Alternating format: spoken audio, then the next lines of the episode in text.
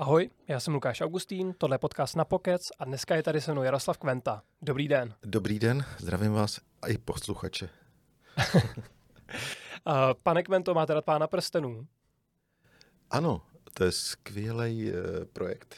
Miluju, ale uh, miluju teda zejména postavu toho trpajzlíka. Gimliho. Ne, eh, já, no, pardon, máte pravdu, tam jsou ty trpaslíci v jiné kategorii, ale já myslím toho jiného, toho napůl zlýho a napůl hodného. Gloom. Bilbo. Jo, Smígl. Je to, je to přece z Pána prstenů. Je, je, Gloom je ta zlá verze a Smígl je ta hodná Smígl, verze. No. A já to miluju proto, že totiž mně se často během mý práce stává, že já pracuji s uh, postavami anebo s konkrétními lidmi, kteří mají v sobě v podstatě úplně stejnou vždycky polohu. Oni jsou chvílemi, jako dokážou být hodný, miláčkové, prostě jako, jako ten smígl. A pak dokážou být, ale teď jsem chtěl říct nějaký zprostý slovo, tak slušně, hrůzo strašně zlý prostě. A, a tak, tak proto jako v tom vidím takovou jako sym, symboliku, tak proto mě to tak baví. A vy jste asi chtěl se zeptat něco jiného? Ne, ne, ne, uh, směřujete právě správně. Já totiž, když jsem si představoval, jak musí vypadat vaše práce, tak jsem si představil toho Gandalfa v tom bílém městě, jak tam v těch archivech hledá to proroctví o tom, že se něco blíží. Ale chtěl jsem se zeptat, jestli znáte stránku kramerius5.nkp.cz. Popravdě ještě jsem na to nekliknul. Kramerus, to je to nakladatelství, ne? Je to, je to nakladatelství, já se na to neptám uh, náhodou. Je to úžasná věc, kterou jsem objevil úplnou náhodou. Vy si můžete od roku 1612 uh-huh. až do současnosti prohledat různé tiskoviny, noviny, časopisy a dokonce i staré jako knihy, uh-huh. což znamená, že my, když jsme se s manželkou dívali na film o Houdínem, uh-huh tak jsem úplně random, jsem si zadal do Google uh, staré výtisky novin, enter a proklikával jsem se a našel jsem tady tu stránku a fakt mi to našlo třeba z roku 1901, když byl Houdini v Praze, Jasný. tak jako reportáž z jeho návštěvy. A to jsou české jako noviny, uh, tam schromážděný. Jo, to je, to je vlastně to NKP, znamená jo. Národní knihovna. Uh-huh. P asi nebudou papíry, ale, ale něco. Vidíte, tak já se tady ještě poučím a budu mít další zdroj informací, když jako tohle, do, do jaké historie to jde, respektive... Do 1612, to by mohlo stačit. Od té historie až do současnosti? Ano. Bezva. Tak děkuju. Jako ho, hoď fakt strašně moc, toho tam je třeba v okolo roku 1900, toho je tam jako hrozná spousta skvělý na tom je, že vy to můžete přes Ctrl F vyhledávat, přes klíčové slova. A ono to v tom starém textu fakt umí, že vám to červeně jako označí, kde se to vyskytuje. Mm-hmm. Takže to máte vlastně ozdrojovaný. Já, já samozřejmě jakoby při své práci, při rešerších pracuji s archivem, ale v elektronické podobě máme přístup prostě do toho, co se tady psalo od roku 1990 většinou. Mm. A, ale jestli tohle to jde ještě jako historicky mnohem dál, tak to určitě rád jako někdy využiju. Já jsem si běhal fyzicky pro některé časopisy nebo noviny uh, do Národní knihovny. Mm-hmm, ano. Tak tam jsem si vždycky našel něco, co jsem věděl, že někde se o tom psalo, slyšel jsem to, nebo to někdo citoval, tak jsem si fyzicky proto došel. No tak vidíte, tak už ne, krátíte mi cestu. No, já půjdu ještě o kousek dál. Já jsem zkoušel zadat klíčový slova František Mrázek. A tam mi to vlastně skoro nic nenašlo, což znamená, že ono to asi nepokrývá jako tolik třeba komerčních subjektů. Možná to bude něco, na co se už nevztahuje tolik jako autorských práv, že už to není pod právní ochranou, takže to yes. bude asi jakoby tímhle způsobem uh, omezený. Ale já se vrátím ještě na začátek. Jak se člověk stane žurnalistou, novinářem, který hraje takhle první ligu jako vy? Je, já hraju první ligu, jo. No jasně. no, u mě je to takový jakoby... Uh, přírodní vývoj, bych tak řekl, přirozený vývoj. Já, za, za prvé, já jsem hrozně zvídavý a už to mám prostě daný nějak jako od malička. Asi jsem se tak už jako narodil. Zvídavost obrovská. A za druhý, mě to hrozně vždycky bavilo, ještě v době socialismu, kdy jsem, mě bylo, dejme tomu, abych to, abych to pro diváky nebo posluchače uh, udělal tu hranu, tak v roce 89, když tady byla revoluce, tak mi bylo 20 let a já jsem studoval vysokou školu tehdy. Uh, pedagogickou. Původně ze mě měl být, být učitel. Ale já už jsem cítil, že ve mně je prostě žurnalistika, ale za komoušů jsem nechtěl jít na žurnalistiku, protože to by se ze mě stala jenom obyčejná hlasná trouba KSČ a to jsem jako nechtěl. Takže jsem si říkal, na dětech nic neskazím, půjdu touto cestou. A revoluce mě vlastně umožnila obrovsky jako Eh, splnit si všechna přání a všechny ty ambice, nebo vůbec, eh, co mi srdce, k čemu mě velelo. A to byla ta novinařina. Já jsem šel hnedka vlastně od roku 90 takovou tou cestou, že jsem nejdřív pomáhal v občanském fóru ve svém rodném Nymburce vydávat časopis, nebo respektive takový jako sám izdatový pomalu eh, týdeník. A, a pak jsem se přihlásil když jsem dokončil vejšku v roce 91 na výběrový řízení do agentury ČTK a pak už jsem nastoupil do vlaku, ze kterého jsem vlastně nevyskočila přes 30 let dělám novinařinu. Takže to je prostě, bylo to ve mně a šel jsem si tou cestou, a nebyt teda revoluce, eh, kdyby tady byl pořád komunismus, tak bych asi opravdu učil děti. A nebo bych asi možná tak šacuju svoji povahu, tak bych možná byl buď to v kotelně, někde jako ty disidenti. V kotelně, jo. No, takhle. že bych prostě byl šťouravý a stejně by mi to nedalo a kritizoval bych tu moc a tak. A nebo bych prostě sebral nohy na ramena a utekl bych do zahraničí. U vás je zajímavý, že máte silný etický kompas, třeba i Sabina Slonková by, by asi potvrdila. A možná pojďme se přesunout do roku 2013. Co pro vás znamenal rok 2013? No, pro mě je to takový On to, on to použil jeden kolega, eh, Karel Škrabel, bývalý můj kolega z Mladé fronty dnes, tak řekl hezkou věc, že 2013 příchod Andreje Babiše do Mafry a ovládnutí těch médií tak znamenalo vlastně takový 11. Eh, září eh, v české žurnalistice. Já si myslím, že měl do jisté míry pravdu, já jsem to tak taky vnímal od samého začátku. Bylo to něco, co vlastně jako pro mě skončila taková ta hezká etapa od roku 90 a dál prostě v těch médiích, v tom té tvorbě, v té svobodném duchu vytváření novin svob, svobodomyslných a ne, hlavně nezávislých. A tím Babišem to vlastně celý skončilo. E, neskončil to úplně jako ve smyslu, e, že by, že by nás tím zabil, protože celá řada z nás jsme vlastně se rozhodli odejít hned, a nebo třeba něk, někteří až uh, s nějakým odstupem, ale vlastně jsme si hledali cestu uh, do jiných médií, anebo jsme zakládali vlastně svoje vlastní. Já jsem t- vlastně de facto od roku 2014 se svým bývalým šéfredaktorem MF dnes Robertem Čásenským, který taky odešel velmi záhy, po oznámení, že... Ten je taky v reportéru teď, Přesně šéf redaktor. Šéf redaktor reportéra, vlastně on si na sebe vzal tu zodpovědnost, vzal si úvěr, nastartoval ten projekt a já jsem hmm. jeho členem. A jsem hrozně šťastný, protože vlastně, já tomu říkám, že vznikly tady ostrůvky svobody, i když malý, s nějakým menším dosahem, než bývaly ty velké mediální domy, tak si myslím, že zase vyvažujeme uh, v té společnosti uh, něco, co, co by tady jinak jako chybělo. A to znamená ten kritický pohled na, na věci, které nereflektují ty oligarchické dneska média a podobně. No. Teď se nespomenu na jména, jak se jmenoval ten ředitel, nebo to byla možná ředitelka, když eh, Babiš koupil Mafru, tak eh, tam samozřejmě se oháněli tím, že eh, se nebude nic měnit, že se může psát o, o čemkoliv, hmm. jako se uznají ty lidi za vhodný. Ale jaká byla ta realita? Protože vy jste neodešli hned.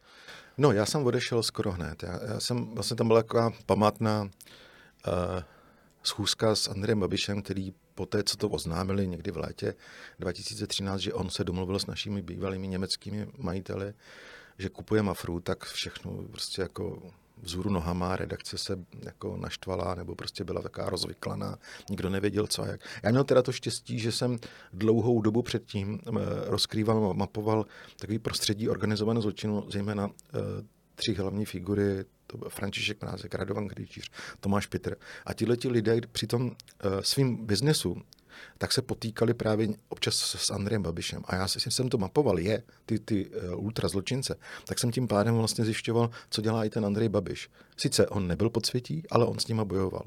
A byl, bojoval s nimi jako ne v rukavičkách, on k tomu zatím, oproti zločincům tak měl dispozici jiný aparát a to byly ty klientelistické vazby, který měl navázaný vlastně na, na politiky, na tehdejší garnituru sociální demokracie, Stanislava Grose a podobně.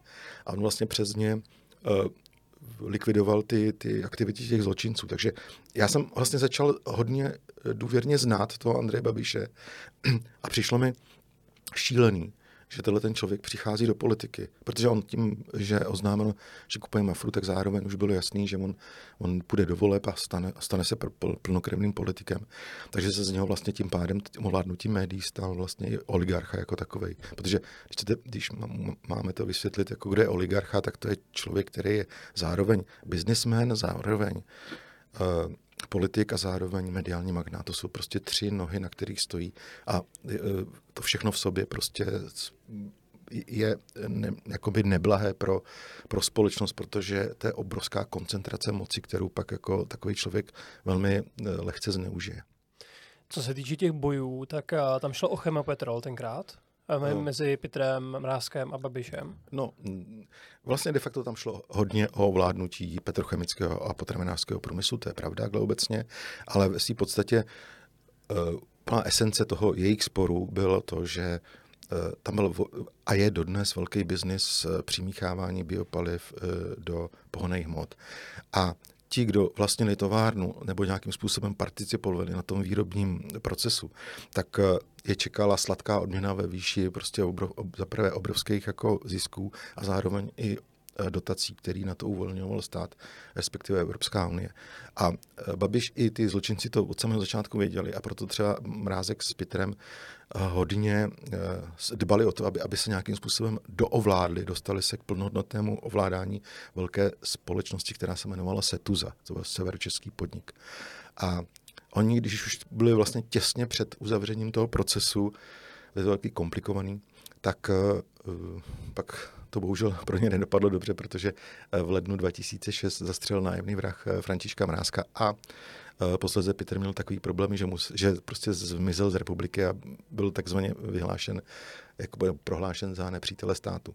Ale chci tím říct, že prostě ten, kdo z toho celkově vyšel vlastně jako, jako nejlépe, tak byl právě ten Andrej Babiš, protože i mu se díky tomu, že ta setuza uh, už nebyla v područí těle těch uh, polomafiánů nebo mafiánů, tak uh, tak mu to uvolnilo ruce, že, že neměl konkurenci. Proto v podstatě on vždycky, když ještě bylo, uh, když byl na světě mrázek, tak on hodně bojoval o to, aby, aby jim zkazil prostě její biznis. Já, já neříkám, že vlastně de facto on dělal asi normální věc, která se v běžném biznisu dělá, že bojujete nějak proti konkurenci.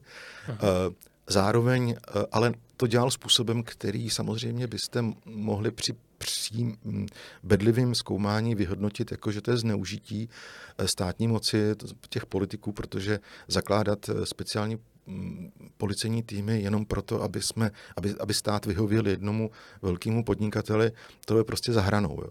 A já si myslím, že tam právě k tomuhle tomu všemu jako docházelo. Vy ve své knize Boz Babiš několikrát zároveň zmiňujete, že ale Babiš nikdy nebyl takový ten militantní zločinec, nebo že on vždycky vlastně byl v první řadě businessman, hmm. který, který měl důležitý konexe, ale nebyl to zkrátka František Mrázek.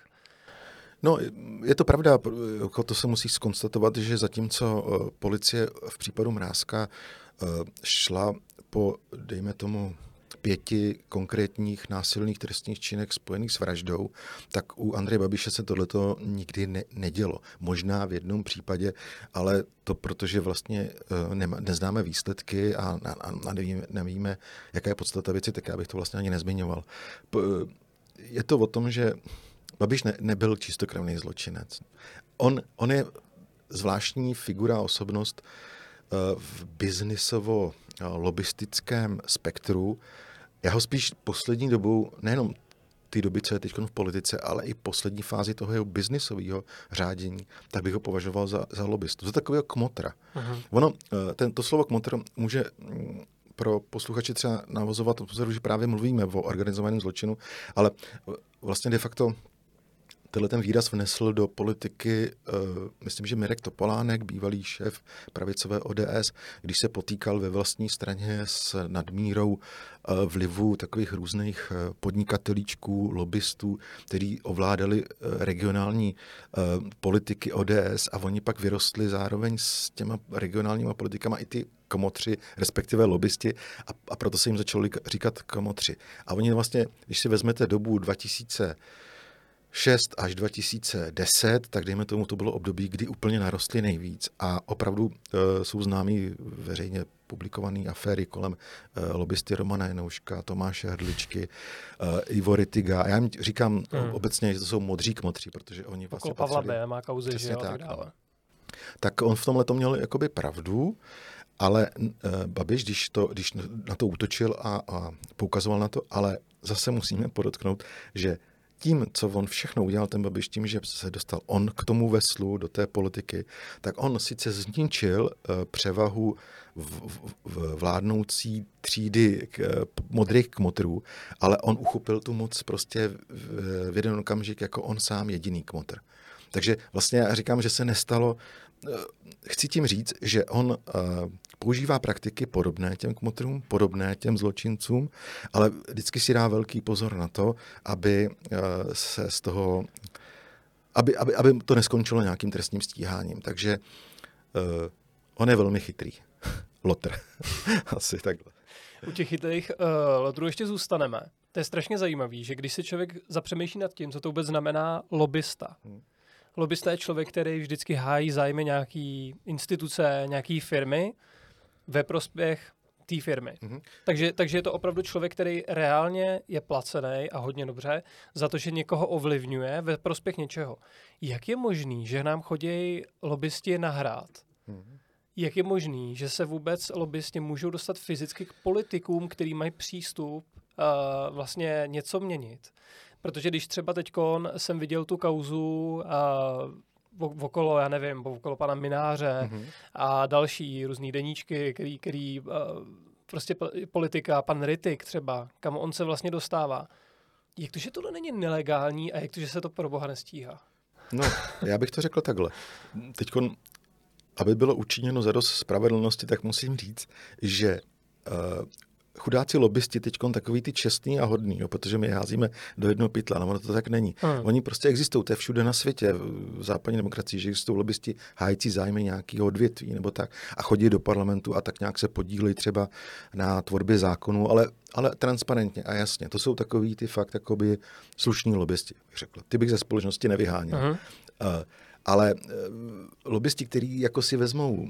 Tak lobbysti, kteří pře- aktivně ovlivňují politický tak, svět. Který si vezmou, jako bych řekl, teď budeme trošku do pohádky, jako když to připodobní k pohádce, nějakou uh, nějaký plášť, aby nebyli vidět a našeptávají, jak to udělat a druhou rukou si brát prostě nějakou provizi, respektive úplatky, tak to je to špatný. To jsou ty černý lobbysti. A moc hezky, vlastně de facto, já bych řekl, že uh, Eh, krásný název pro to mi prozradil pro jejich činnost, těch těle těch šílených lobbystů, vlastně sám Roman Janoušek. Já jsem s ním po mnoha letech usilovného uh, pátrání a snažení uh, jednou mluvil a, a on mi v nestřižené chvíli řekl, když jsem se ho prostě, prostě ptal, a kdo vy teda vlastně jste? Vy jste, vy prostě nemáte nějakou továrnu, Eh, za kterou by bylo vidět prostě výrobky, že byste tady vyráběl prostě, já nevím, eh, ozubený kola nebo něco podobného. A teď přijde to jeho legendární označení, že jo? Přesně, to si pamatujete, jo? Je to politický podnikatel, Super, ne? jo, jo, skvělý. A on to právě řekl, on to sebe, ne, já nejsem žádný zločinec, já nejsem žádný kmotr,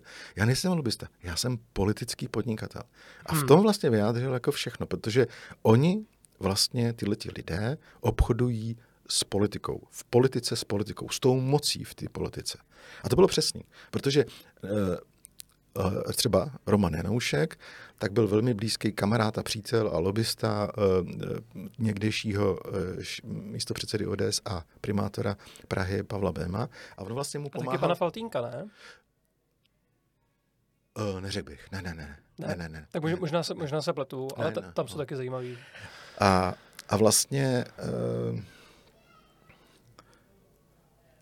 Roman Janoušek vlastně si budoval uh, toho Eh, svého guru v té politice. On mu pomáhal, aby fakt rostl, aby byl šikovný, on mu zajišťoval i, i jiné služby, než jenom, eh, než jenom rady prostě politického rázu, ale třeba i soukromého charakteru, když třeba Pavel Bem někam potřeboval vycestovat, tak on mu zařizoval letenky a tak dále. Byly to prostě jako spojené duše. Ale ten Janoušek to nedělal z čistého eh, kamarádství jenom. On v tom viděl samozřejmě ten politický zisk a ten kapitál, který byl na konci, protože když pak došlo k nějakým rozhodování, významným, o penězích, o zakázkách, no tak on se pasoval do role, že to rozhoduje on a bral na sebe v podstatě nějakou, uh, nějakou roli uh, rozdělovače peněz třeba. Jo. A tam si prostě zřejmě přividě, přišel k zajímavým výdělkům. Takže to je vlastně jakoby nějaký hodnocení toho politického podnikatele. Já si myslím, že třeba Andrej Babiš, když se vrátíme k současnému fenoménu doby, tak Andrej Babiš je taky politický podnikatel, ale fakt už jako ve velkým. Jako. Je pan Faltýnek, který jsem před chvilkou Aha. milně zmiňoval, a je taky politický podnikatel? Uh, ano, já si myslím, že ten patří vlastně k důležitým aspektům tohoto tématu a um, vlastně to dokazuje taky jedno, jo, že Andrej Babiš tím, jak přišel do politiky, tak říkal, já to tady skoncuju, ten klientelismus a tu korupci a já jsem čistý, já nepotřebuji, já ne, já přesně, já jsem nepřišel prostě uh, do politiky kradnout a podobně. No, uh, má to dvě věci. On samozřejmě přišel do politiky ne, aby si přikrádal nějaký drobný a malý, ale on přišel do politiky, aby uchránil svůj biznis, pomohl svýmu biznisu, aby rostl a zároveň uh, ta parta okolo něj, která se nějakým způsobem formovala, tak uh, to nebyli žádní uh, andílci, kteří by byli vzorem mravního státu. A Jaroslav Faltínek byl toho příkladem, protože se ukázalo, že vlastně on, on na sebe vzal roli takového černokněžníka v v tom ANU, protože za dobu té minulé vlastně etapy, když byl Andrej Babiš premiérem, tak on byl šéfem poslaneckého klubu a vlastně měl na starosti všechny aktivity, eh, který předtím v těch dalších minulých etapách zastávali vlastně Janoušek, Hrdička, Rytik. To byl vlastně v jedné osobě eh, Faltínek. Takže se vlastně nic nezměnilo. Z toho, co říkáte, mi vlastně vyvstává taková divná otázka, ale stejně se na ní zeptám. Řídí teda Jaroslav Faltýnek český stát do určitý míry? Eh, teď už moc ne, protože on se odkecal, bych tak řekl, protože už se o něm moc vědělo, psalo a mm, některé kauzy, jak vylezly pomalu na povrch, tak eh, způsobili, jakože okoral ten jeho obraz slušného a, za, a zároveň i obraz eh, toho všeho schopného. A myslím si, že, že po, tý, po těch volbách, po těch neúspěšných volbách pro Andreje Babiše 2000, eh, pardon, 2021, tak, eh, tak on ztratil ten vliv. A myslím si, že už nemá tak velký. A když jako je určitě pořád jako takový nějaký silný hráč uvnitř toho ANA, ale už eh, neovlivňuje stát jako takový. Hrozně zajímavý, když jsme se bavili o, o Andreji Babišovi, jsou jeho příznivci. Mm-hmm. On má strašně unikátní skupinu příznivců, který ho volej v podstatě přes jakýkoliv průšvihy, přes hmm. jakýkoliv problémy, tak stejně jsou mu neuvěřitelně věrný. Mě by zajímalo, čím to je. Já jsem si trošku dělal takovou rešerši do historie. Mm-hmm. Vrátil jsem se asi o 80 let zpátky, kde se hodně uh, společnost dělila na my a oni. Mm-hmm. Zjistilo se, že když vlastně, jak funguje náš mozek, naše takzvaná amygdala, která je hrozně zastaralá součástka, že my a oni odosobňuje tu druhou skupinu, vlastně proti který stojíme. A četl jsem často v rétorice a viděl jsem to často ve videích právě příznivců Babiše, že to je, no to oni na ně hážou špínu, to oni dělají to špatný. Podařilo se vlastně hnutí ANO a Andrej Babišovi k sobě získat opravdu tak loajální lidi, že jsou slepí ke všem faktům, který, který ukazuje ta opozice? Já si myslím, že to je asi nějaký fenomen, který je obecně platný na, na to, na co jste přišel, to je docela zajímavý. A, ale myslím si, že to ne, neplatí jenom v případě Andreje Babiše, ale třeba i v případě příznivců Miloše Zemana. Ano. Uh, a já si myslím, že do jisté míry ještě musíme užívat, eh, teda uvažovat eh, s jedním důležitým faktorem, a to je faktor minulosti. My jsme bohužel pořád i mladá demokracie, která sice tady už si zažíváme svobodu 30 let, ale pořád jsme ještě mladá. A je tady obrovský kvantum lidí, kteří zažili komunismus. Dík i vlastně já uh, jsem ročník 69 a 20 let jsem žil uh, v době socialismu a svým způsobem cítím občas, hlavně teda na začátku 90. let, že se to na mě podepsalo, že jsem prostě uh, určitě jako chápal některé věci trošku jinak. Jo. To pojímání té svobody ze začátku, já jsem se trošku bál, jako, jo, ale ono v podstatě jako není čeho právě. Ta svoboda je v tom, že, se, že můžete v úvozovkách dělat, co chcete, pokud, je to, pokud to nejsou trestní činy nebo něco šíleného. Ale mm, tím chci říct, že ta společnost je do jisté míry pořád jako poškozená tím myšlením toho komunismu. A já si myslím, že, že Andrej Babiš zejména, když se vrhl do té politiky, tak nějaká ta entita lidí, kteří zažili zejména ten komunismus, tak najednou viděli, že se jim vrací ten jejich člověk. Aha. Že se vrací člověk, který vlastně byl jedním z nich.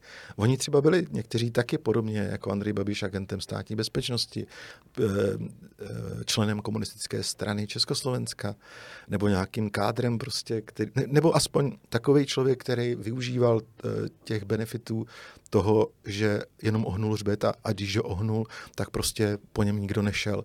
Takže takhle ta obrovská entita lidí vlastně neuviděla, jo, to je ten náš Andrej prostě a on teď, vidíte, on to dokázal, on přežil všechny ty uh, eskapády, všechny ty etapy toho budování uh, kapitalismu a, a my ho teď budeme volit, protože je to naše krevní skupina. Já si myslím, že to tam takhle trochu funguje. A když jsem vlastně sbíral podklady pro všechny tři knížky o Andreji Babišovi, já jsem vlastně napsal eh, v roce 2017 Boss Babiš, to je knižka, která mapuje jeho zrod a jeho biznis a podnikání. A pak dvě knížky, to jsem vlastně vydal loni, ty se jmenují Babišovo Palermo 1 a 2. Máme tady obě dispozici, podepíšu vám je, dostanete jako bonus zdarma. a ty mapují v podstatě jeho politický, uh, politický život. A při tom mapování v těch, těch třech knihách, tak jsem vlastně přišel do styku s velkým množstvím lidí, ať jeho uh, jako příznivci. příznivců, kteří ho podporují úplně bezmězně, anebo těch, kteří se nechali takzvaně napálit na začátku a dělali mu pak třeba jako stafáž v té politice v, při budování ano, a kteří pak jakoby pochopili najednou, jak to funguje a tak jako odešli. Takže mně se z toho vlastně vytvořila nějaká jako teď řeknu, laická sociologická studie vlastně do života těch lidí a vůbec do života toho Andreje Babiše a pochopil jsem, že uh, že kromě takového toho obecného eh, fenoménu, mm, on je úspěšný, eh, on už nemá mm, důvod krást, takže on bude ten čestný oproti těm ostatním, tak tam fakt sehrávala roli. Tam ten už prachy má, že jo, ten nebude jo, krást. Jo. A řekl jste to s tou historickou paralelou. Já si myslím, že to je hodně přesný, protože demokracie má jednu zásadní nevýhodu oproti ostatním režimům. Ona stárne a přibývají regulace, přibývají zákony a každý zákon někoho štve. Když to, když máte totalitární režim, tak máte jednoho silného vůdce, za kterým jdete a ten vám vždycky řekne, jak máte žít. A je to vlastně jednodušší. Komunismus je jednodušší. A když se podíváme vlastně na rozložení světa, třeba i historicky, tak před, před druhou světovou válkou velká část lidstva žila v, vlastně v totalitárním režimu. Velká část celého lidstva. Jo. Když se vrátíme ještě zpátky k první světové válce, tak před ní, tak to bylo devět říší, ovládalo celý svět. Mm-hmm. Takže v podstatě my, my geneticky jsme víceméně zvyklí na to, uh, máme to nějakým způsobem v genech, že, že nás někdo řídí. Ovládá. Řídí. Že nás někdo ovládá. A proto tady ta silná osobnost, mm-hmm. uh, v podstatě nedotknutelná s obrovským vlivem, věřím, že pro hodně lidí, kteří se neověřují mm-hmm fakta, nerejbají do toho. Je vlastně stačí to, že mají za kým mít, že mají hmm. koho následovat, protože tady ty kašpárci ostatní z jejich pohledů, který se tady stejně střídají každý rok. Mě na tom ale vadí jiná věc. Mě na tom vadí, že se neměří eh, lidem stejným metrem. Hmm. Že pokud máte tu moc, pokud máte ty peníze, tak se u vás snadno ospravedlní vaše chyby a vaše jako problémy, které děláte, ale pokud tu moc nemáte a jste zkrátka jenom politik, tak první zaškobrtnutí a končíte. Mm-hmm. Tak to jsem si jenom takhle vylil Jo, ale to je jako hezky se vás poslouchá, jděte do politiky nebo tak. Jako- Ježiši Kriste, to ne. je, je, je, to fajn, jako takhle slyšet i z druhé strany. Já jsem v podstatě při těch psaní těch knížek, zejména o Babišovi a o Miloši Zemanovi, tak jsem vlastně vždycky chtěl dát na konci nějakou, ne radu lidem, to si každý musí vzít do, rozum do hrsti sám, ale uh, nějaký návod, jak já třeba uvažuji. Jo. A já jsem vlastně jako právě došel k tomu, že říkám, jako, teď jste si dočetli, ty řeknu jako v svými slovy, jako jen tak zjednodušeně. Teď jste si dočetli, že to tady je hrozný, že to tady prostě Babiš úplně zkazil, uh, oligarcha, oligarcha, uh, Miloš Zeman taky prostě špatný, špatný. A řekl jsem vlastně, a to jsem se při, uh, trošku hm, inspiruju se určitě eh, tím, co řekli moudřejší lidé, ať to byl T.G. Masaryk nebo Václav Havel, že vlastně pořád je to nejlepší, co eh, svět zatím vymyslel, tak je ta demokracie. Žádný totalitní eh, nebo normalizační režim. Ale ta demokracie. Jenže tu demokracii, jak připodobňovali tyhleti moudřejší lidé, je vlastně jako zahrádka protože když tam roste hezký a dobrý plody, stromy nebo kitky, tak oni potřebují vláhu, potřebují někdy zalejt, potřebují někdy protrhat a někdy bohužel eh, vyhodit ten plevel prostě nebo, nebo tak. Takže je potřeba se o to starat, pečovat. A když se o to nebudeme starat, když nebudeme mluvit, kritizovat, poukazovat na to špatný, ale zároveň třeba chválit i za to dobré, tak, eh, tak ta demokracie nikdy nebude dobrá, plnohodnotná. A myslím si, že právě ten problém ty oligarchie, který se tady rozmohl s tím příchodem Andreje Babiše, je v tom, že vlastně ta zahrádka začala okorávat. Že bylo málo příležitostí, jak ji zalejt a jak jak ji vyplevelit, protože uh, dělal si to jeden člověk v podstatě, ještě s druhým v tom mocenském paktu, to myslím se Milošem Zemanem, a dělali si to po svým. A myslím si, že to je asi to nejhorší, co se může stát, protože to je vlastně návrat k nějakému, nějakému starému pořádku. Byť, byť samozřejmě na uh, parametrech jako uh, svobodného světa a demokracie, protože tu naštěstí nám vzít nemůžou a nemohli, protože my jsme zároveň samozřejmě v nějak, uh, součástí Evropské unie, součástí struktur NATO, což oni naštěstí taky nespochybňují. A je to takový, že to by prostě ani jeden z nich ne, nezvlád, ani jeden z nich by, by neuspěl v příštích volbách, protože si myslím, že ta nálada celkově ve společnosti je jakoby prozápadní, jak to vidíme dneska třeba i v hodnocení těch celkových konfliktů a podobně. A, ale,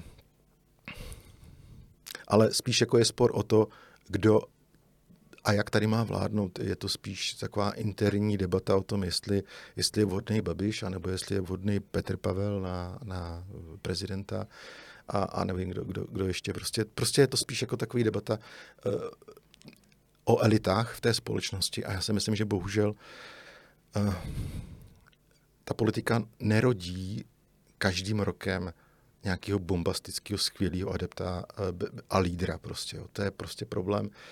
Já nevím, čím to je, já jsem se tím jako nezaobíral nějak sociologicky, ale je pravda, že, že se tady hodně lidí, kteří něco znamenali a mohli znamenat, tak nesetrvali dlouho v té politice, protože to znechutilo, anebo se takzvaně dostali do, do ostrých sporů s, tím, eh, s tou politikou uvnitř těch stran a vlastně selhali, respektive eh, nebojovali tak razantně, neměli ty lokty oproti těm ostatním, kteří se spojili právě se svými kmotry a lobbysty a podobně a vyhráli to vždycky.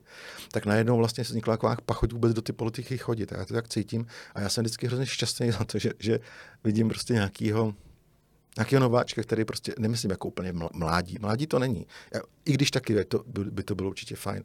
Ale uh, vždycky je to nějaký světlý okamžik. Prostě skvělý. Někdo řekl úplně skvělý názor, prostě zajímavý. A teď ho prosadit ještě v té scéně, to bude problém.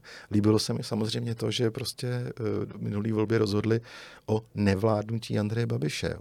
To bylo fajn. Ale, ale zase vidím samozřejmě určitý... Bylo překvapivý strašně. Překvapivý. Uh, ale na druhou stranu vidím dneska vlastně jako určitý chyby a problémy v těch eh, vládních stranách. Jako pro mě, jako já vždycky budu koukat na Odesku jako na takový jako zvláštní subjekt, který má v sobě kouzlo v tom, že Petr Fiala je fakt jako výborný uh, člověk a politik. Já si myslím, že, že uh, společnost za něj může být ráda, že nás reprezentuje a že doufám, že to nějak jako uhraje aspoň na ty, na, na ty mezinárodní úrovni a podobně. Pan Havlíček se teď brutálně otáčí ve svém křesle. bych řekl, dokonce v politickém hrobě se otáčí, doufám. Mě by hrozně bavilo, eh, kdybych měl práci pana Havlíčka. Vždycky, když vláda něco udělá, tak mu řekne, že už to mělo být dřív a že to je špatně. No Havlíček to je prostě samostatná kapitola pro sebe. No. To je zvláštní člověk. Půjdeme teď uh, kousek dál od politiky a od, uh, od, naší, od naší vlády. Mm-hmm. Já si troufnu říct, František Mrázek je něco, čím jste posedlej? Je to váš nejsrdcovější projekt? Uh, no, slovo posedlej svým způsobem asi musím souhlasit, ale není to tak ta posedlost, že já bych tím žil, já bych vstával ráno a myslel na mrázka a skončil den tím. To tak není. Ono to souvisí asi s tou mojí posedlostí obecně tý, tou novinařinou a tou investigativní novinařinou. Já vám řeknu jako historku z mládí. Jo. Tam Možná to... i touhou něco uzavřít, ne? Jo, jo, jo, přesně tak. Uh, já vám řeknu tu historku z mládí, která přesně demonstruje to, že i kdyby tady byla kauza, uh, ať se jmenuje Mrázek, nebo Novák, nebo uh, nebo Harlem. Harlem, to je jedno, tak prostě já budu pořád stejný. Jo. A, to jsem, a to, že se to projevuje u tyhle ty nevyjasněné, neobjasněné vraždy, je svým způsobem jako asi normální. E, ta historka z mládí. Já když jsem byl malý, bylo mi asi pět let, tak jsme s maminkou chodili ve svém rodném Nymburce, to je malé okresní město, 50 km od Prahy na východ tak jsme chodili městem, ona ještě jsem měl, jsem měl další obrážku a ten byl právě v Kočárku, takže jsme se procházeli. A tam je taková obrovská dlouhatánská ulice, Boleslavská třída a ona končí vlastně na kraji města rovně, takhle, takhle rovně a končí prostě tím, že se zvedá jakoby do výšky, protože to je, tam je nadjezd a tam je koridor uh, železniční několika uh, kolejí, takže je to přemostěný v podstatě. A z dálky, když koukáte tou ulicí třeba dva kilometry uh, od ní, někde v centru, když stojíte, tak, tak máte pocit, a já jsem ho tehdy jako malý kluk měl úplně intenzivní, že tam končí svět, jo, že prostě jak se tam ten horizont ty silnice ztrácí vlastně už v, jakoby v nebi, tak to ono to dělá tu iluzi, prostě je, tam je fakt nějaký konec, tam ta silnice končí. A já jsem si jako malý kluk prostě Tak nebyl... je to Nymburk, je to možný, že tam končí svět. No, no, on tam, pro mě tam končil samozřejmě. Já jsem prostě chtěl po mamince, aby mě tam dovedla, že jsem, ona mi říkala, tam, kon, to je, tam je konec světa, to tam vůbec prostě už nepůjdem, to je daleko, že jo. A já jsem pojal myšlenku, já chci vidět konec světa prostě. A hrozně jsem prostě každou procházku, kterou jsme absolvovali, tak jsem tak se vstekal, možná jsem i občas ležel na zemi, máma země byla hotová a když teda už jsem jako fakt už byl jako nepříjemný, tak ona mě tam jednou vzala. A já jsem byl nešťastný, co jsem viděl. Já jsem viděl, že tam ža- není žádná propast, tam, že tam nic nekončí, ale že to pokračuje. A já chtěl vidět, kam to pokračuje a proč. A ve mně to prostě nějakým způsobem zůstalo. Tohle to vlastně demonstruje můj způsob uvažování a, a styl asi mého života, že já si kladu otázky a, a hledám na ně odpovědi. A to samé vlastně i v případu té neobjasněné vraždy Františka Mrázka. A kdyby to byla uh, v podstatě vražda, která uh, by byla od počátku třeba jasná, že to je ono se tak říká, to jako obecně neberte mě úplně zase jako domácí zabíjačka, že by se někdo porval jako, a že, nebo vyřizoval si účty prostě v rámci uh, nejbližších, anebo, nebo on si vyřizoval účty jenom nebo vzájemně s nějakým kolegou z podsvětí tak by mě to až si až tak úplně nebralo a bylo by to skoro jako takový jasný a tak, ať si to, ten stát vyřeší nebo tak. A já ale od samého začátku mám, jsem měl pocit, který čím dál tím víc jako u mě roste a rostl. A ten pocit směřuje k tomu, že to souviselo s, politi- s politikou. A, a myslím si, já jsem to říkal vlastně třeba letos. Ze zou? E, částečně ano, má to podtext i, se, se, i v Setuze. A já jsem letos totiž e, běžel na české televizi seriál Polosvět, dokumentární seriál. ten, tomu, ten jste napsal, že jo? Ten jsem vlastně napsal jako námět. A Eh, vystupovali tam různý, různí policajti bývalí a vyprávěli vlastně, exláci a vyprávěli tam o své minulosti. Já jsem to vlastně pojal, takže budeme eh, divákům popisovat, jak tady vznikalo vlastně organizovaný zločin od 90. let. Mimochodem to je jenom doporučení. Na ČSFR je to velmi dobře hodnocený a puste si to, je to, je to naprostá bomba. Jo, děkuji. Dobrá práce.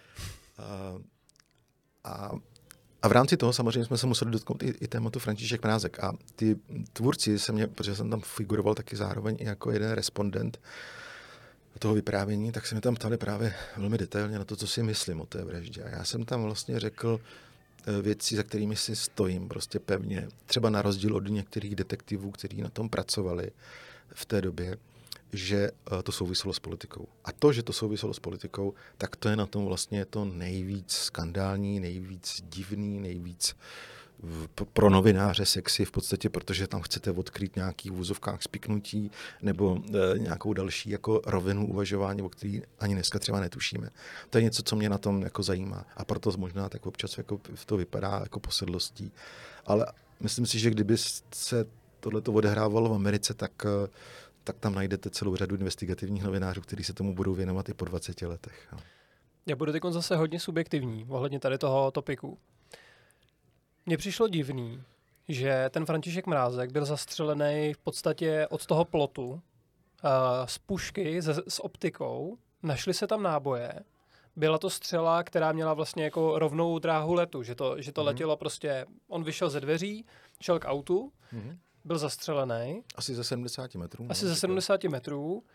Potom vlastně za tím parkem, z kterého se střílelo, tak tam je, tam je ulice. Mm-hmm. Což znamená, že dá se nějak jako důvodně předpokládat, že tam musel být řidič, který ho odvez, mm-hmm. i když ona potom se vlastně uh, i vědělo, odkud to auto, kde parkovalo, nebo se to nějak jako, mm-hmm. nevím, jak to, jak to jako dopadlo. Policie tvrdila, že měla podezření na dvě auta, který, který tam podle svědků fakt jako ano, se ano, takhle. byla. No.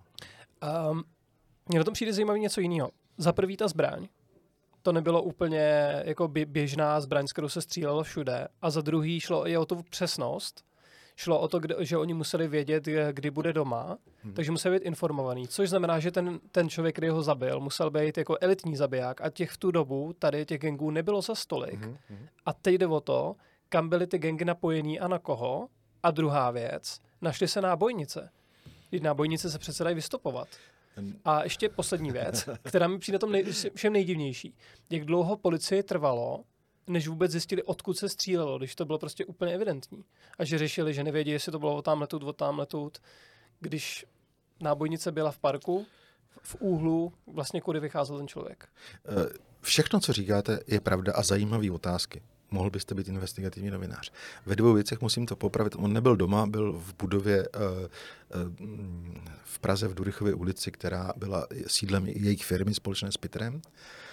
A, a tam se to stalo vlastně, to je jedna věc. A druhá věc, o tom náboji, on se našly zbytky um, té vystřelené kulky a policajti prý, teď se musím odkázat na to, co tvrdili celou dobu, nedokázali díky tomu, že byla v dezolátním stavu, roztříštěná, prostě zjistit vlastně nějaké podrobnosti. Jenom uh, určili vlastně ráži, ale ne, nemohli z toho zjistit vlastně, z jaký konkrétně třeba, aby je to navedlo na stopu, jak, jak, jak to tak bývá, uh, že by mohli třeba určit, z které zbraně by to mohlo být vystřeleno.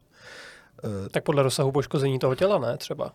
No, tam došlo k tomu, že uh, ta celá vlastně zasáhla, zasáhla Eh, Mrázkovu nejdřív eh, knoflík usaka a ono to vniklo Aha. pak do toho těla vlastně i s tím knoflíkem a způsobilo to vlastně ještě devastující účinky. Ona ta uh, střela z té odstřelovačky pak vlastně, nebo já říkám, říkám to dobře, já jsem teď úplně zblblej, omlouvám se střela nebo kul, náboj kulka.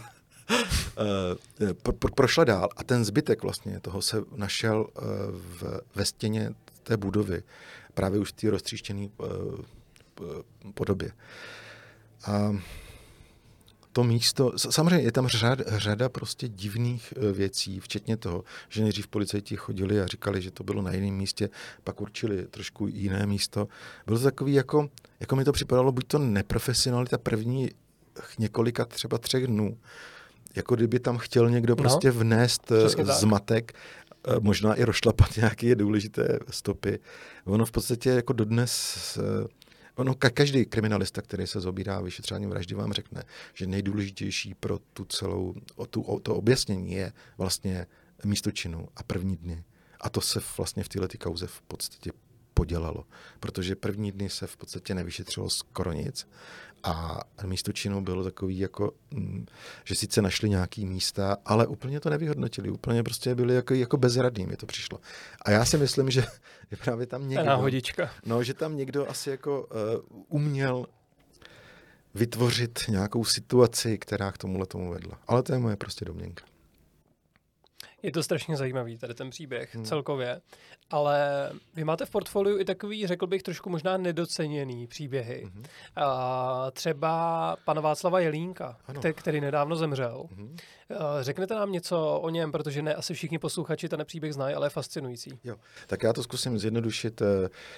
Já jsem já mám kromě knížek, které se věnují organizovanému zločinu a politice, tak mám jednu výjimečnou knížku, nebo vlastně dvě, které se vymykají tyhle ty eh, problematice. A to, to jsou dvě knížky. Moje prvotina, Pouštní horečka, která je z prostředí války. O otravách. O, o, o válce v v Perském zálivu v roce 1990 až 91 a e, dopadech na zdraví vojáků. A pak mám knihu o špionovi. O špionovi e, z komunistického režimu. A tu knihu jsem nazval Český špion Erwin van Harlem. Tak divně jako to jméno Erwin van Harlem proto, že on skutečně, jako to je skutečný příběh člověka, který byl vyslán za komunismu československou rozvědkou do zahraničí a oni mu dali tu identitu, ono to je vlastně holandský jméno Erwin van Harlem.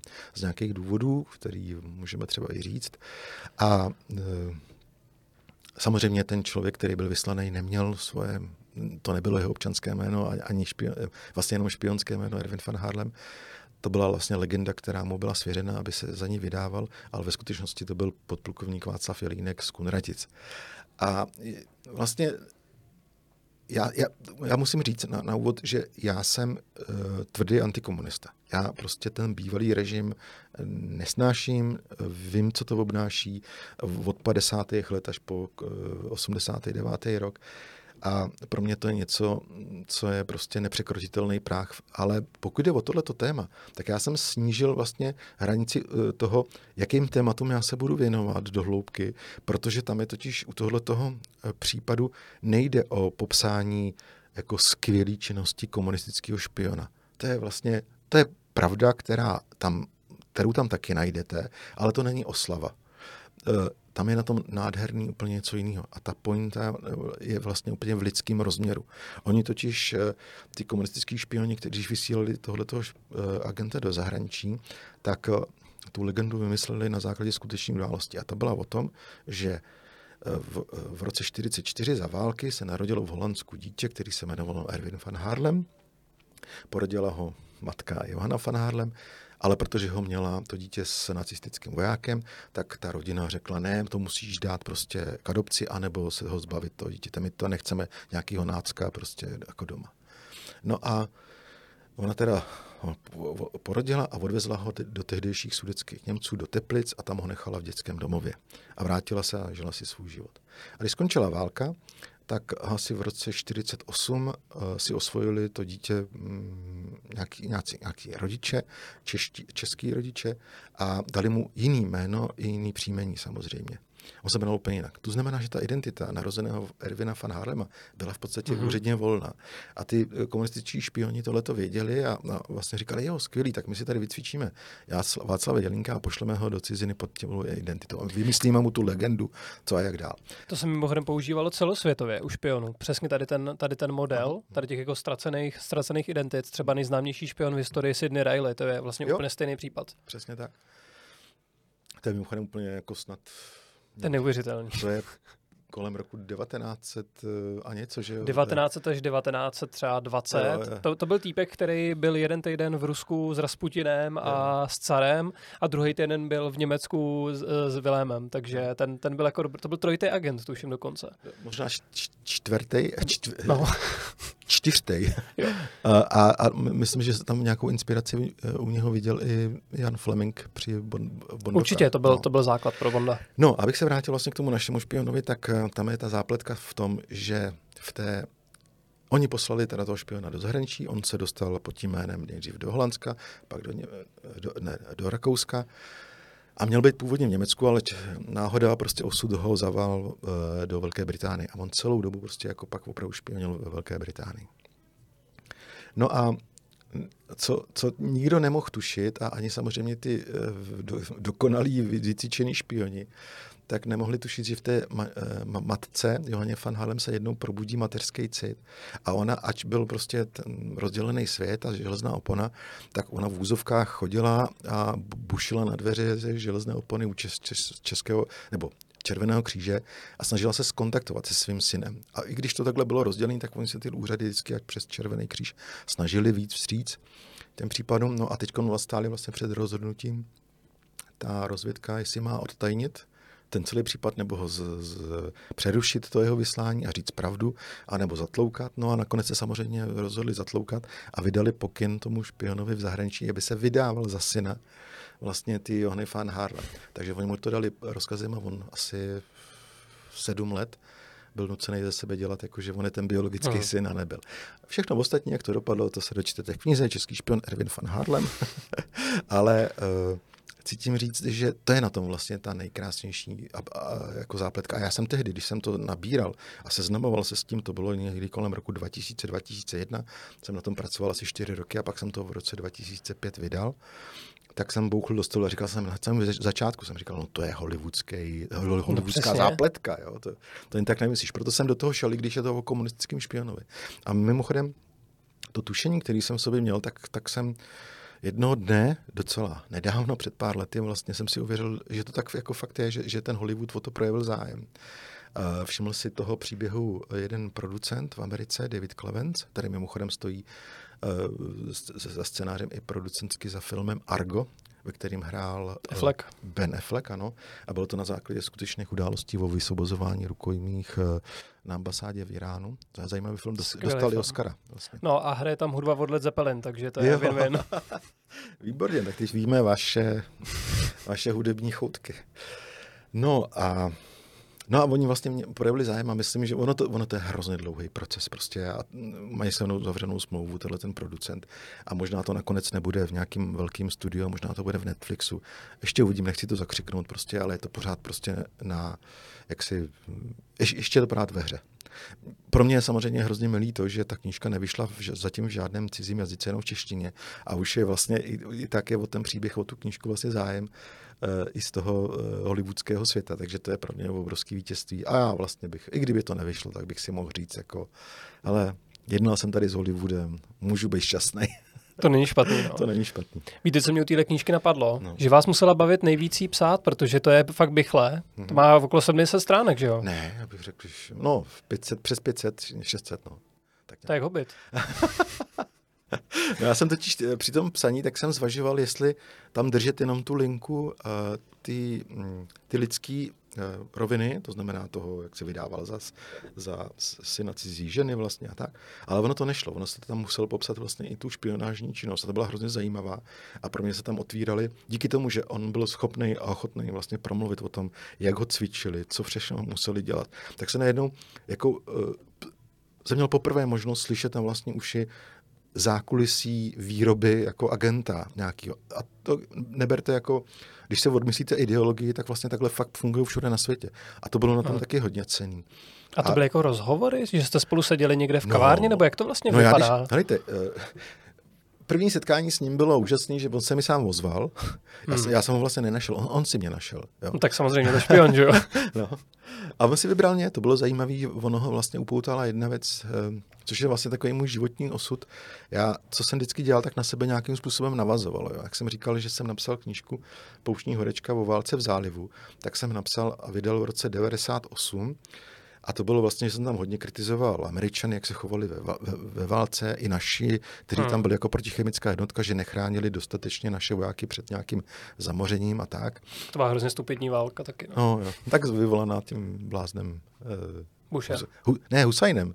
Myslím, jako. Jo, ale Bush řekl, že jsou tam zbraně, které tam nebyly a nikdy proto nebyl pozor, žádný důkaz. Pozor, ale to bylo až po mnoha letech, eh, to byla ta druhá takzvaná... Je to bylo kvůli Kuwaitu vlastně. To no, no, no. Jo, jo. A to byl vlastně, Kuwait byl v roce 90 napadený uh, uh, Husajnem. Husajnem a mm-hmm. to je tam vlastně vznikla mm, koalice kolem Spojených států a Velké Británie a do toho se zapojila vlastně celá řada světových jako států, včetně našich a to bylo docela zajímavé, že to bylo vlastně jako první akce, kde my jsme se už jako formovali po boku spojenců. Jo? Vlastně to bylo v roce 90, hmm. krátce hmm. po revoluci. Takže to bylo, to bylo na tom jako docela to hezký.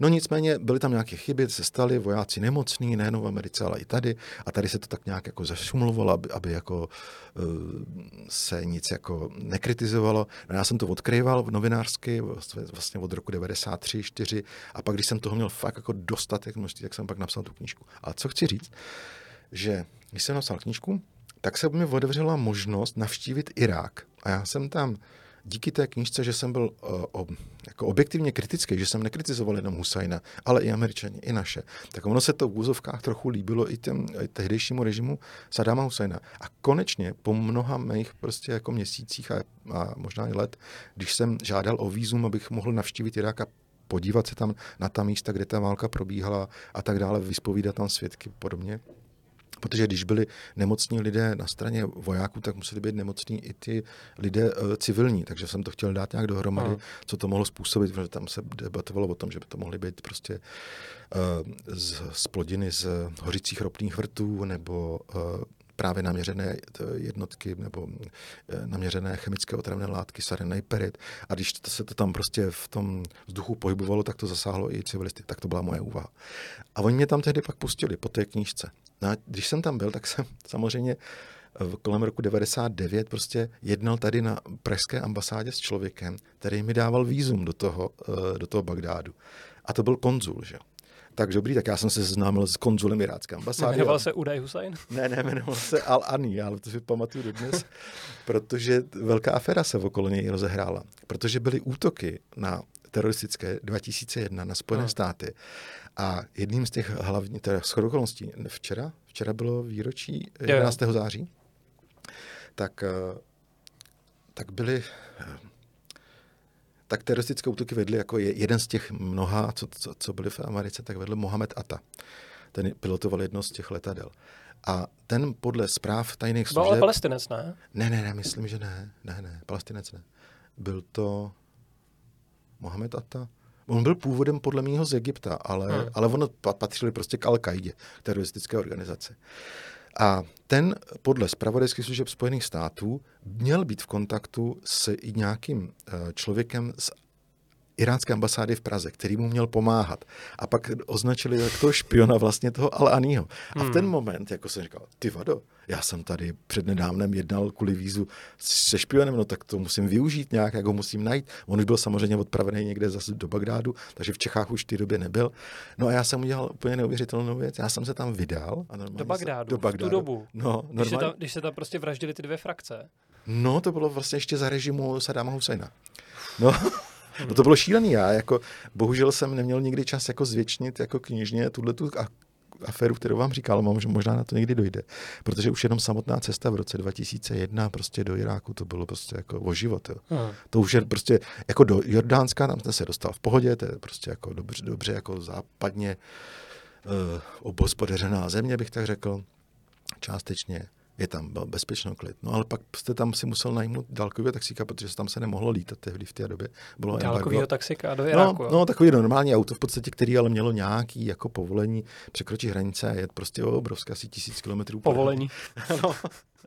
No a už jenom ta cesta prostě byla jako uh, šílená. No nicméně i tam prostě, protože že jo, za, za Husajna sice tam byla, jako byl to totalitní režim, ale já měl štěstí v tom, že, že mi tam pustili jako s nějakým povolením toho, toho státu. Ale zase na druhou stranu, když, když viděli bílýho, západáka se tam pohybovat po, po ulicích, jo, no tak to já, mě tam dvakrát napadli prostě a jako v obyčejných, v úvozovkách obyčejných lidi, lidi, kteří byli frustrovaní tím, že ne, eh, byli nešťastní životem tam hmm. a, byli naštvaní na všechny, včetně západních jako turistů, jo.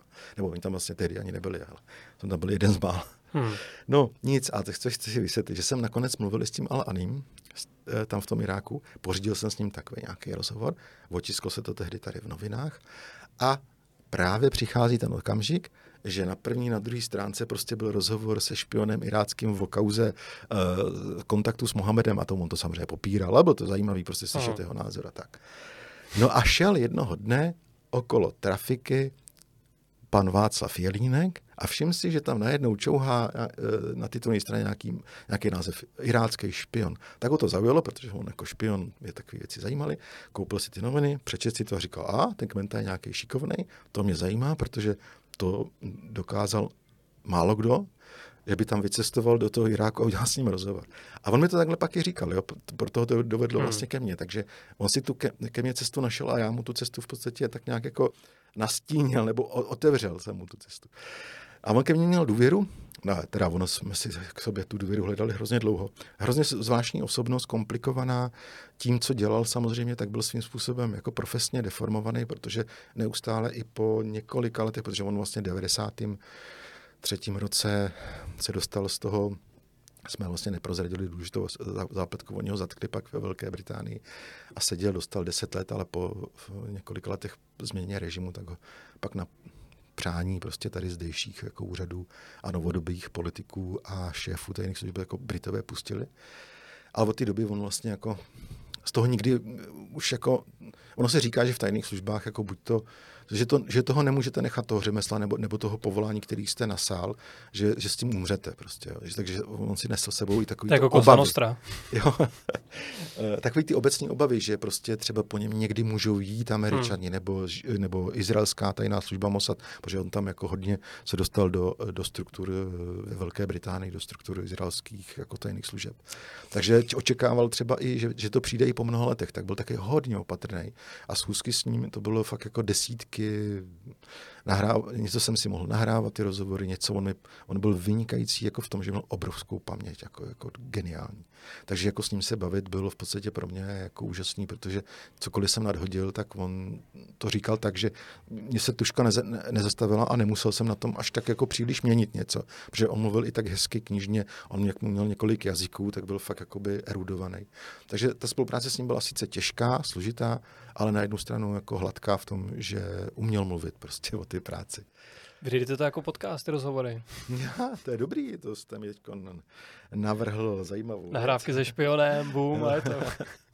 No, bohužel letos nás opustil, myslím, že v, v únoru letošního roku. A byl jsem mu na pořbu. To jsem a, se chtěl zeptat právě. No, no, tak jako, já jsem v podstatě byl jeho On těch kamarádů nebo přátel moc neměl. Hmm. On si to ani tak jako nějak nechtěl pěstovat nikdy. On měl kromě své rodiny, tak měl možná dva, tři, možná dva jenom a mezi nimi jsem patřil jako já. Hmm.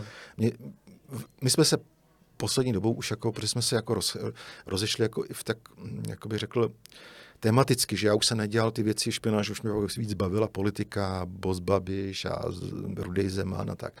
Tak to už ho moc nebavilo, možná ho bavily spíš ty kriminálky moje, tak už jsme se pak moc nestýkali. Posledních asi čtyři, pět let, čtyři roky jsme se jako moc ne, neviděli. Když se, předtím jsme se viděli často a bylo to spíš i, tak jsem cítil, i protože on chtěl si s někým vlastně popovídat. No vlastně, je to taky člověk, že jo? No. Půjdeme teď trošku do takové temnější kapitoly a, a to je rok 2018. Co pro vás znamená rok 2018? Já to když tak připomenu. 2018? Koho zavraždili na Slovensku? Jo, takhle, jak jsem se právě říkal, jako hledám tam nějaký své téma. Ne, tohle jsem se původně obec... chtěl zeptat, kdy hmm. jste měl největší strach, ale pak mi asi došlo, že tohle by mohl být ten rok, ne? Jo, jo, mm, stalo se to, ano. Eh, v únoru nebo v lednu, že jo, 2018 se to stalo. No byla to vlastně kauza pro posluchače na Slovensku, tam zastřelili vlastně kolegu novináře eh, Jana Kuceka s jeho přítelkyní. A bylo to něco, co zatřáslo, otřáslo nejen politickou scénou a, a, a, a Slovenskem jako takovým, ale i prostě každým novinářem, který tu investigativu trochu, trochu třeba i dělal. A já jsem samozřejmě, i když jsem toho kolegu Kuciaka neznal osobně, tak jsem jeho práci znal a e, registroval, ale když se dozvíte, že ho někdo zavraždil a způsobem, jak to udělali a, a ještě to nesla jeho přítelkyně doma, tak e, to vám prostě jako ještě dneska, když tak o tom mluvím, tak mám husí kůži, když o tom přemýšlím, protože je to něco hrozného. To si uvědomíte, že tu práci, kterou děláte, byť máte rád, tak prostě je svým způsobem pořád nebezpečná. Já pořád říkám, že naštěstí prostě my jsme nějaký nejvýchodnější západ a bohužel to Slovensko je nejzápadnější východ a proto se to tam stalo.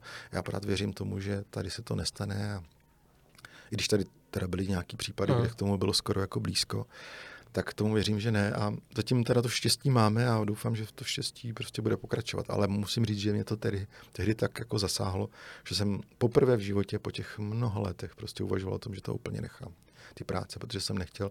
Se mi tak nějak jako před očima ukázali, když jsem viděl ty obrázky z místa činu, ty vraždy, tak jsem jako hnedka si do toho dosadíte jako svůj barák, svůj domov a, a svoji rodinu a, a není, není, to, není to hezky, jako není to dobrý, dobrý pocit. Kde berete tu odvahu, lidově řečeno šťourat tady do těch jako vysokoprofilových vozovkách nebezpečných věcí? Já víte, že ani nevím. Já to hrozně dlouhou dobu a pořád vlastně beru jako práci, jako normální běžnou práci. Jako každý má prostě nějakou práci, někdo peče husky, někdo jezdí autobusem, prostě někdo dělá eh, podcasty, tak já to beru jako, že jsem se na tu cestu vydal a ptám se a pořád mě zajímají ty věci okolo a chci vědět, chci tomu přijít na kloup. A od těch 90. let nějak žiju jakoby v pocitu, že přece se to tady změnilo. Už nejsme totalita. A už to není o tom, že přijde druhý, třetí den po té, co něco napíšu, státní bezpečnost a zavřou mě. Jo. Takže jsem se jako, jsem si jako řekl, že vlastně eh, žiju v relativním bezpečí. A nikdy mě nenapadlo to, že se pak jako během ty práce dostanu až do takových jako, do takového bahna, pardon, že začnete rozkrývat mm, vraždy, nedořešený, nevyjasněný, nebo nějaký velký politický skandál a zločiny, který prostě v podstatě těm politikům až tak vadí, že by třeba sáhli k něčemu horšímu, že se ocitnete prostě v nebezpečí, i když eh, to nemusí být zrovna kulka prostě z pistole. Ale nějak, nějak jako já nevím, já, já se ne, když mi tohle někdo položí tu otázku na besedách, na který jezdím, tak poprvé řečeno já vlastně neumím jako o tom nějak mluvit, protože já to tak cítím. Já prostě cítím, že prostě tu, dělám tu práci, taky dělám bez ohledu na to, že ty rizika tam někde jsou, každý mm, vlastně to má to riziko. I ten řidič toho autobusu taky prostě nasedne do, do, do autobusu řídí, když je náledí. Taky se prostě vystavuje tomu riziku. Jo, já tomu jdu naproti, protože když víte, že, že mm, děláte roz, nebo chcete rozkryt vraždu, tak prostě navštívíte zločince, který má za sebou dvě vraždy a když mu položíte dotaz, prostě zabil jste toho člověka, no tak si koledujete, že jo. Hmm. Takže tomu jdu hodně naproti ale pořád jako beru to, že to je prostě nějaký povolání, který ty společnosti patří a, a když se podíváte na západ od nás, kde to funguje, ta demokracie mnohem eh, déle, tak uh, říkáte tak jako jo, tak to přece to všichni pochopí. Musím teda říct na jednu stranu, že ne, jsem měl možná štěstí zatím, že jsem narazil pokud jde třeba o, klasický zločince, na jako rozumný lidi, jo, teda jako nechci, nechci, nechci jako barvit na růžovo jako zločin, to vůbec ne. Ale jeden takový jako významný zločinec, prostě velký gangster, mi, mi prostě řekl zajímavou věc. Já jsem ho konfrontoval s nějakýma faktama, nebo říkal, kdo to byl, a říkal jsem mu a tohle tu vraždu a tohle to a tady policie poslech a on se úplně naštval prostě. A už bylo vidět, že jako skoro, že by mě chytil pod krkem a vyhodil mě prostě nebo něco. A on se naštval samozřejmě, ale on řekl v tu chvíli, ne, já vím, že to je vaše práce. Já to respektuju, vy to děláte dobře. Jo. Ale kdo mě štve, jsou ty úniky, že se to k vám dostane. A já když se dozvím, že to byl te, a teď se zarazil a řekl, tak si to s ním vyřídím po právní stránce. jo, tak samozřejmě už bych mu nevěřil tu právní stránku, to by byla spíš ta zločinecká stránka vyřizování. Ale jako, že bylo vidět na, tom, na, na jednu stranu, že on respektuje tu práci toho novináře, což je skvělý. Je to tak, tohle stejný říká třeba i pan Klíma který dělal taky rozhovory ze spoustou jako zajímavých barvitých osobností, ale že v podstatě i tady ty lidi nakonec respektují to, že to je vaše práce, že to je vaše mhm. řemeslo a hlavně, že máte tu odvahu. Mhm. Ale myslím si, že jsme se tím vrátili vlastně hezky na začátek, že možná vás právě pořád žene ten kluk z toho Nymburka, ten, ten zvědavý kluk, který prostě chce ty věci odhalit, chce vědět, co je tam za tou silnicí. A to je právě možná jako rovnítko s tou, a s tou odvahou. Mm-hmm. A Blížíme se k závěru. Já bych se s váma dokázal povídat třeba dalších pět hodin, ale vím, že čas je omezený. Zeptám se, co se změnilo od 90. let teďkon a vlastně po tom přechodu do toho milénia? Protože vy o tom mluvíte často i ve vašich knížkách, nebo to tam zmiňujete, mm-hmm. že vlastně ten zločin se transformoval. Mm-hmm. Že dneska už zločinec se konestří ze samopalu, ale oklíčí se právníkama, lobbystama a tak dále takže násilí ubylo, ale přitom ten polosvět tady pořád máme. Mm-hmm. Ono to je logický, vlastně to, ono to tak jako kopíruje to dění na tom západě. Jo. Když se podíváte na éru v Americe eh, gangsterskou, dneska reprezentovanou historicky Al Caponem, tak ona taky skončila, ta éra těchto těch eh, přikradačů nebo ultrazločinců na ulici vraždících a, a loupících. A, a vlastně pak, pak, když ten, kdo přežil tu dobu, a nebyl zabitý, tak se pak samozřejmě snažil uh, ten svůj majetek, který získal, tak nějakým způsobem zlegalizovat, anebo uh, zalivat tak, aby nabobtnal. a, a investovat ho třeba. Jako třeba mm, rodina Corleonu investovala do kasína prostě a zase tam prala další jako špinavé peníze a podobně, ale rostla. Už, ne, už nemusela až tak vraždit. Jo. Vraždila, protože se třeba bránila před konkurencí nebo tak. No a já si myslím, že tady nastala nějak, dejme tomu, zlom asi kolem, kolem roku 2006, 7, tak nějak jako bajovoko, to neberte jako přesně, ale myslím si, že tam ten eh, echtovní zločin prostě reprezentovaný právě eh, Františkem Ráskem nebo Radovanem Krejčířem, to byli vlastně dva nejsilnější hráči, kteří se tady zrodili a vyrůstali vlastně v těch 90. letech zrodili, jako nemyslím narodili, ale hmm. zrodili. Taky nejnásilnější dva. Asi jako nejnebezpečnější, tak vlastně skončilo to tím, že jeden zemřel, nebo jeden byl zastřelený a druhý uh, mus, utekl uh, na Seychely, pak do Africké republiky a sedí tam dodnes ve vězení. A ty zbytky toho organizovaného zločinu vlastně uh, se nějak přeskupily, nějak jako se zmírnila ta jejich aktivita, protože chyběl jim tady tyhle ty velký hráči a myslím si, že část zbytků eh, tyhle ty garnitury, tak eh, ty peníze, které prostě naschromáždili, tak právě investovali do různých developerských projektů a nějakým způsobem se přetavili v ctihodný podnikatel, abych tak řekl, nebo se snaží tak třeba působit. A, a možná třeba za deset let už ani nebudete vidět, že to je nějaký mm, biznismen, který vlastně se kamarádil tam s Mrázkem, nebo byl jeho parťák v nějakých obchodech. Jo. Už se to prostě jako dostává do ty formy těch bílých límečků. Takže je to další důsledek demokracie a jeho stárnutí. Uh. Dá se říct, protože na začátku 90. pan Běla a další to byl největší masakr. Uh-huh. Ale potom se právě zjistilo, že daleko efektivnější je jít tady tou jako právní cestou, protože ta demokracie přece jenom není úplně slepá, že jo? Ano, přesně. A spravedlnost. Tak, já si myslím, že vždycky záleží, nebo Ono je to přirozený vývoj, jo. ono to není jenom jakoby specifikum České republiky, ale a vždycky jde spíš jenom o to, jak dlouho to trvá. A já si myslím, že tady to třeba trvalo 25 let a mohlo to třeba trvat jenom 15 let třeba, e, protože ono se ukázalo, já si myslím, že se ukázalo za tu dobu, moje hodnocení té situace je, že tady byl slabý stát. Slabý stát v tom, že neuměl dostatečně kvalitně bojovat proti tomu organizovanému zločinu a v podstatě dlouhou dobu, do roku 2005, 6, 7, jim tady nechával uh, pole působnosti v podstatě vražděte si, dělejte si, co chcete. Jako v rámci možností prostě snažil se taky ale ono už od 90. let přijímat zákony, tak jako aby se netunelovalo, nebo aby se ne, tak, tak jako očividně nekradlo, uh, bylo složitý. Pak vlastně ten systém toho, že ty zločinci si zavazovali ke spolupráci policisty na určitých úrovních, dokonce státní zástupce Aha. nebo i soudce a politiky samozřejmě taky, tak to sebou neslo to, že se oddalovali některé kauzy a vždycky, když už ta nějaká část policie, která třeba chtěla odkryt, uh, vyšetřit nějaký šílený zločiny, tak uh, ta druhá parta prostě jim to znemožnila. Jo. Třeba topný olej?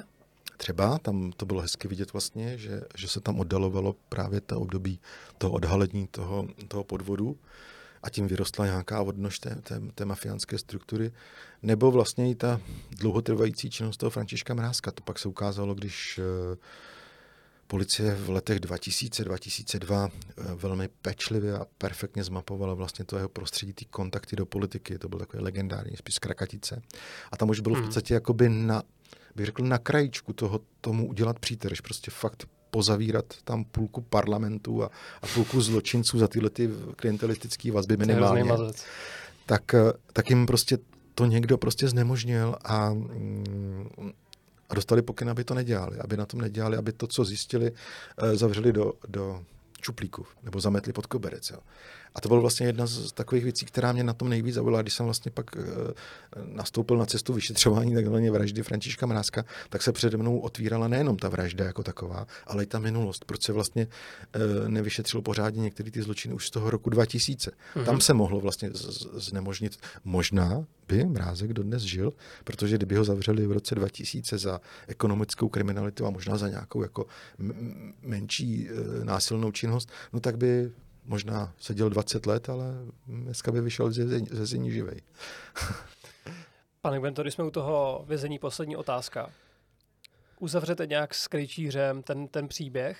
Uh, uvažoval jste, že jak, jak jste jel do Iráku, takže byste jel do JAR, udělat s ním nějaký, já nevím, closure, nějakou, nějaký uzavření toho okruhu? Tak já jsem, já jsem zatím byl na Seychelách, eh, ale to bylo v roce 2005, ještě když tam čerstvě utekl.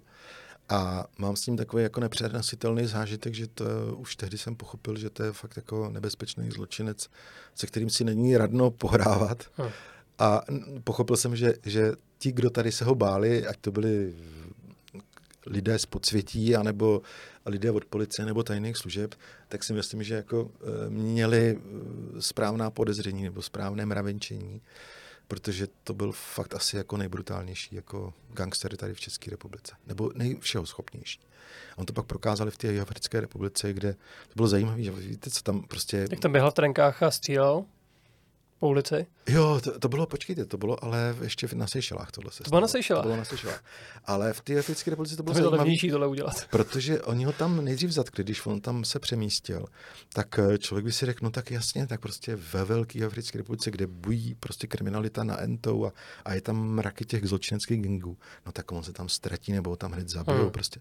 No ne, ten se tam normálně etabloval. On tam vlastně jako během pár měsíců, let vlastně převzal část eh, toho zločineckého podsvětí a on tam byl nějaký třetí nebo druhý dokonce největší boss v té Africké republice. To bylo zajímavé vlastně my jsme vlastně vyvezli organizovaný zločin do, do jaru. Ale vy se ptáte, jestli tam někdy pojedu. On dostal 30 let a sedí tam a jsou snahy, zejména rodiny, ho dostat zpět do republiky, aby si to odseděl tady. Já vlastně nevím. Pro mě je to svým způsobem uzavřený případ v tom, že já si myslím, že jsem uh, tou knižní trilogií o něm, já jsem to nazval Padrino Krejčíř, vlastně popsal to podstatné, to nejzajímavější a nejdůležitější a myslím si, že už je asi jako za Zenitem. Já vlastně už ani nemám ambici s ním mluvit. Jedině snad, jako kdybych se dozvěděl, že, že, že nosí v sobě ještě jako něco, co by nám pomohlo vlastně uh, do střípků ty mozaiky poskládat nějaký ještě jako větší příběh třeba, než si myslím. No ale to ale... přece nosí, ne? Teď to říkal v té jeho knížce. že on, kdyby začal mluvit, tak celá politika padne. Že? No jo, ale to říkal v roce 2006 a dneska už ta politika je úplně jiná. Hmm. Dneska někteří lidi jsou mrtví, uh, včetně Stanislava Grose, který hmm. vádl, který s ním měl zřejmě nějaké nedobré uh, dohody nebo dokonce i finanční vztahy jako za sociální demokracii. Bůh ví, nevím. Dodnes je to nevyjasněný, možná kdyby, možná by to bylo, už by to nikoho ne, neohrozilo, si myslím, uh, ale možná by to pomohlo nějaký objektivní realitě jako té minulosti, že bychom se dozvěděli prostě, jak to ve skutečnosti opravdu bylo. Mě třeba nejvíc na tom zajímalo to, proto já jsem do těch, na ty Seychelles zejména jel. Zajímalo, jak se mu podařilo utéct z té vily v roce 2000. Protože tam bylo prostě... Bakšiš. No, no, když to řeknu pro posluchače, kteří to úplně si nepamatují přesně, tak v roce, eh, pamatuju se přesně, 18. června 2005 přišla do jeho vily prostě zásahová jednotka s hodně policajtama a e, přišel zatknout za velký zločiny, který, který chystal a který udělal. Takže prostě celou noc tam probíhala prohlídka, zásahová jednotka odjela, Uh, už tam zůstali policajti, bylo jich tam asi všeho všude třeba 20, i včetně státního zástupce, nebo dvou státních zástupců a tak.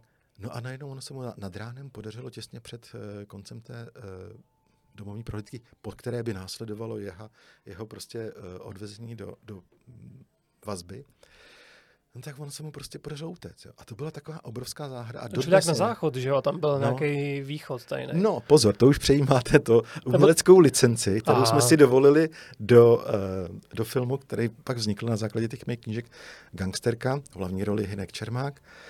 A tam jsme prostě, to bylo, to bylo vtipný, já jsem tam vlastně jako byl autorem uh, námětu a, a trochu i scénáře. Jsem pomáhal Honzovi Pachlovi, který to pak jako napsal a i režíroval, skvělý hmm. kolega. Hmm tak uh, když jsem mu vyprávěl, no přesně ten okamžik, musíme tam popsat ten jeho útěk z jak to uděláme. Já říkám, no takže realita byla taková. Teď jsem mu no, prostě vyjmenoval takovou banální realitu, že prostě zřejmě ty policajti už byli tak unavený, že prostě už jako nebyli, prostě nebyli tak jako pozorní. No a Krejčíš si toho všim v jedné chvíli a už si tak jako spiklenecky domluval uh, přes prostředníky a přes kamarády, prostě, kteří byli venku jako přes telefon, že prostě v jednu nestřeženou chvíli odejde, tak ať jsou připravení.